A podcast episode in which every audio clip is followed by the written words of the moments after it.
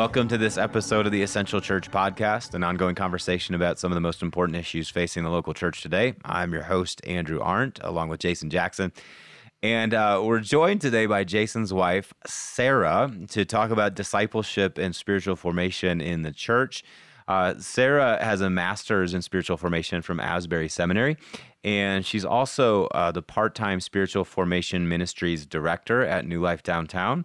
So she's really the perfect person to have this conversation with. And uh, we're glad to have you on the program today, Sarah Jackson. Glad to be here. Thanks for having me. okay, so guys, let's start here real quick. I want to just uh, working at the level of concept, maybe making some distinctions here. What is spiritual formation? If you had to define it, that's kind of the, one of the new buzzwords in the church today spiritual formation. Uh, it used to be that we talked more about discipleship, and it seems like the language is shifting a little bit. So, discipleship and spiritual formation are those things the same? Are they different? Is there overlap? How do you suss those things out?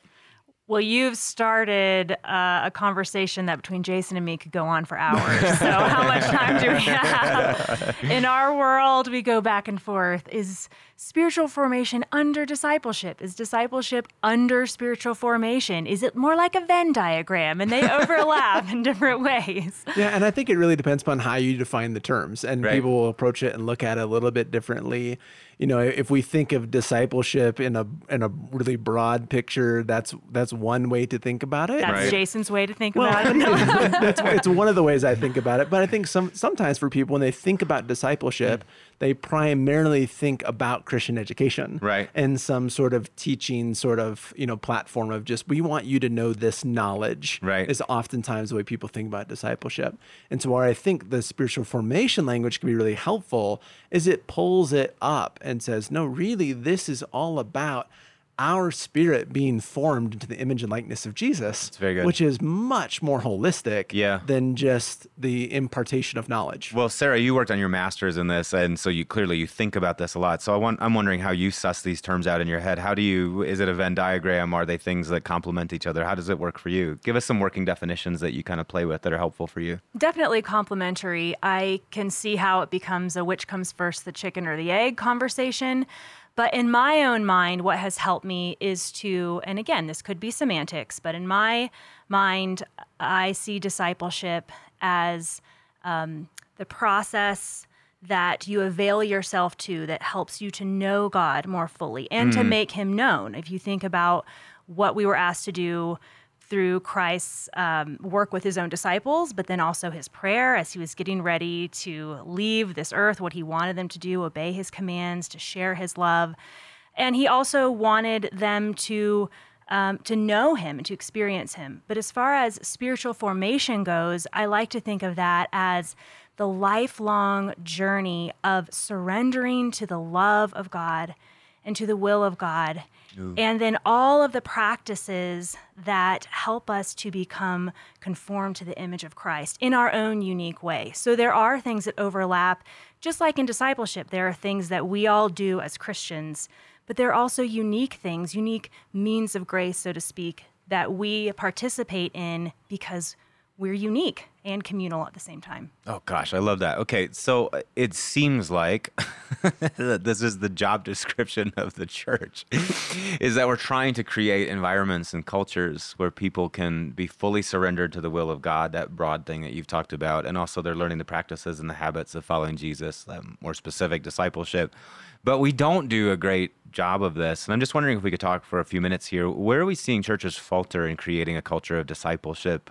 And spiritual formation. Why is this why is this hard for us? Where are we falling down over ourselves, tripping over ourselves in the process of trying to do this? What hurts the cause? There's a couple things that come to my mind. One is that we may see it as a mechanical process. And so if we just shove people through some kind of Sunday school process or course or some sort of um, you know specific pathway, and we'll, I know we'll come to that in our conversation at some point. I'm not using that in negative terms. Mm. But we think that if if we just do the right things, tick the right boxes, then somehow we are producing a real Christian. And yet, on the other hand, we have sort of this discipleship light mentality where we think, no, I mean, as long as you've been converted, you're a child of God, man. Just live your life and it's, it's all going to work out. And I think both of those perspectives are off. Instead, this is a serious work and also a beautiful experience for us to, to work on together all at the same time. Mm, yeah, Jason, what do you think? What have you seen? Yeah, I think in, in some traditions, we almost sort of leave it as just a secondary sort of thing. We've emphasized um, Conversion. conversion to such a degree that discipleship is really kind of an extra add-on. It's an optional sort of thing for those who really want to be, you know, sort of uh, over-the-top Christians. Uh, but really, we're just emphasizing conversion, and after that, everything else is, you know. If you want to, you can go mm-hmm. on and, and get a master's degree, you know, but mm-hmm. you've got to go to college. Uh, so we've sort of, you know, pressed it in this in this place. And then I think the other thing that we do, and what Sarah alluded to, is we just minimalize it. You mm. know, just discipleship is this, this, and this, and this. Yeah, And like we, hey, we have a course. We've done this course and we almost like make it a factory. Yeah. You go through, you do this, you do this, this, and then it becomes very, you know, sort of corporate or large group. And so we don't factor in things like teaching people practices, teaching people how to pray. And we leave out relationships and mentoring and the one on one kinds of things that come into discipleship or really dealing with, um, the, a, a, wh- the whole the whole person rather than just simply one aspect of their life. Mm. You know, sometimes with the one format, we're just dealing with we want to help you to think right. Yeah. which is great. But what about Yeah. the kinds of things that have happened to you? Yeah. that need to be brought into discipleship. What about your relationships? What about your workspace? All of these things are part of your life with Jesus. Yeah. And so, how do we think more holistically about it? and they can't necessarily be captured just with a program that we're trying to do because it's your whole life here. So it's about having a culture that can address the whole of life. Mm-hmm. Sarah, you're the spiritual formation ministries director at New New Life Downtown. So I assume that you're thinking about this quite often. Like, how do we create? How do we create a culture? It's not just about the couple things that you're doing, but how does our, our the culture of New Life Downtown? How is it conducive to people? Um, stepping into the fullness of being disciples of Jesus, formed into the image of Christ. I'm, I'm wondering, kind of when you lay awake at night thinking about these things, what are things that are like, um, what do you dream about for the church? You know, like uh, when you think about church culture, what are the things that you'd like to see as a person who's burdened with these these issues? When I lie awake at night, you said, okay. well, I I see how easy it is for for each person, even when we claim to love and know God, to get bound up in how how how do i practice this? And then we start siloing the different pieces of our life. So we don't see how integrated sunday morning is with where and how we work mm. or how what we talk about in our times with our friends our friendships also ties into what we're praying about. So we start piecing out our life and then if we can say, well, I do this well, so I'm I'm a good Christian. Either that comes down to a moral compass sort of situation or legalism of church attendance or how many courses I've taken, et cetera. And I think what I wish for the church is a better integration of spiritual and emotional maturity, emotional health, physical health, um, e- yes, ethical behaviors, but behaviors that are coming out of a recognition that we are we are working with the creator of our souls Yep. here who loves us deeply. Yeah. It's really easy to think about discipleship or formation, whatever language again we want to use, as just simply clicking boxes, right? And so, did you have your quiet time today? Yep. Okay. Did you go to service on Sunday? Yep. Are you serving on a team somewhere? Yep. Are you inviting people into your home? Yep. And so, okay, that means everything is sort of good. But then we we do we silo it off, and it's not bleeding into sort of every aspect of our life and thinking about um, what would it look like if my entire life was sort of caught up Yeah. in uh, in the life of God in the world, and what if my entire being was caught up with Jesus? You Yeah. know, this Dallas Willard has lots of sort of conversations around this of saying, what would it look like if if Jesus were Were to live your life, life? yeah. Um, and so I love that that perspective of how do we help people think of their whole life as the place of formation and discipleship and ministry and the words you need to keep adding words to that. And I think the paradox of this is that it it feels like a hard work. So it does feel easier to just silo our life and to mm. say, well, I have ticked some boxes. I mean, like the rich young ruler. Yeah, yeah, yeah, I mm-hmm. did all that. But to really be sold out mm. to the love of God mm. as displayed in my own life, I don't know what it is that heavy? Is it not? and who's there to take me by the hand and help me with that Exactly. Am and I and i alone in think this? yeah am i alone in this and that's where i think a lot of churches even if they're on the same page with us here they go yeah but how would i do that and who's kind of leading the way who's talking about spiritual formation in this way and i want to talk to you guys for a few minutes with the time that we have left about a resource that you all have found at New Life Downtown, and now it's starting to come into North a little bit. You found it to be really helpful, and it's the emotionally healthy discipleship uh, material uh, put together by Pete and Geri Scazzero at a New Life Fellowship Queens, and it's been around for a couple of decades now, and they've developed it pretty extensively, and it really is quite good stuff. So I, I'd love for you to talk about what is what they're trying to do with emotionally healthy discipleship, and then how you've kind of seen it applied at New Life Downtown, and and what you think is good about it. To be honest, I picked through this stuff with a fine tooth comb, Yeah, looking for what I didn't like or would throw out. I couldn't find anything because they have pulled from so many resources in, in the history of the church and so many faith um, or tradition, faith tradition streams. And they've boiled down discipleship and spiritual formation not to say this is all there is, but this is a launching pad into the rest of your life. It's also a way of making sense of previous life experiences. And so, um, what I love about this material is that it does help us with integration, whether by giving us language that we share together, that's a culture shaping experience, or by um, asking for you to set aside time in your life where you are just spending time with God in quiet mm. in a way that is very countercultural. Mm. And it also gives you a place to process your life with other believers. Mm.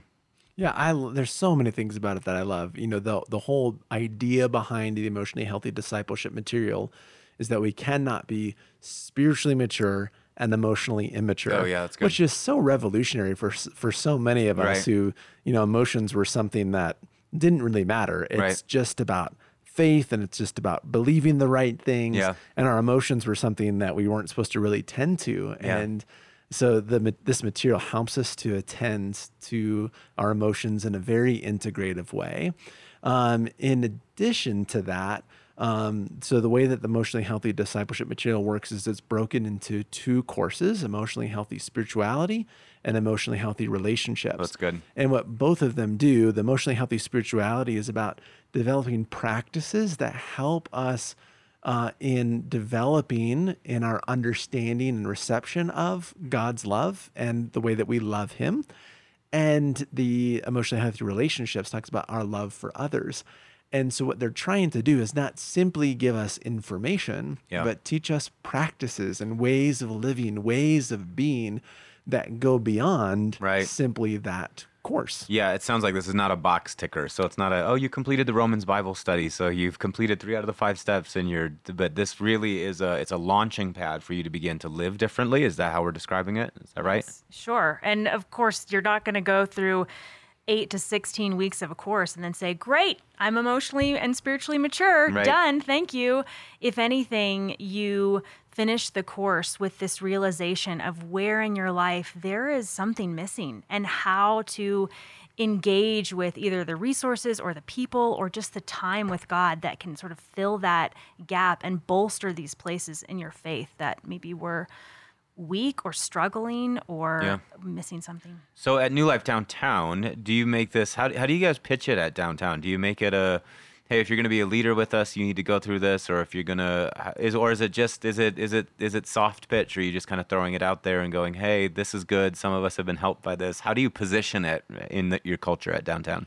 Yeah. So the way we positioned it is, uh, we initially we were we were so excited about the material because Pastor Glenn's been thinking about it for a long time, and others that we were going to blitz the whole congregation with it uh, and say everybody get into a small group and we're all going to go through this together.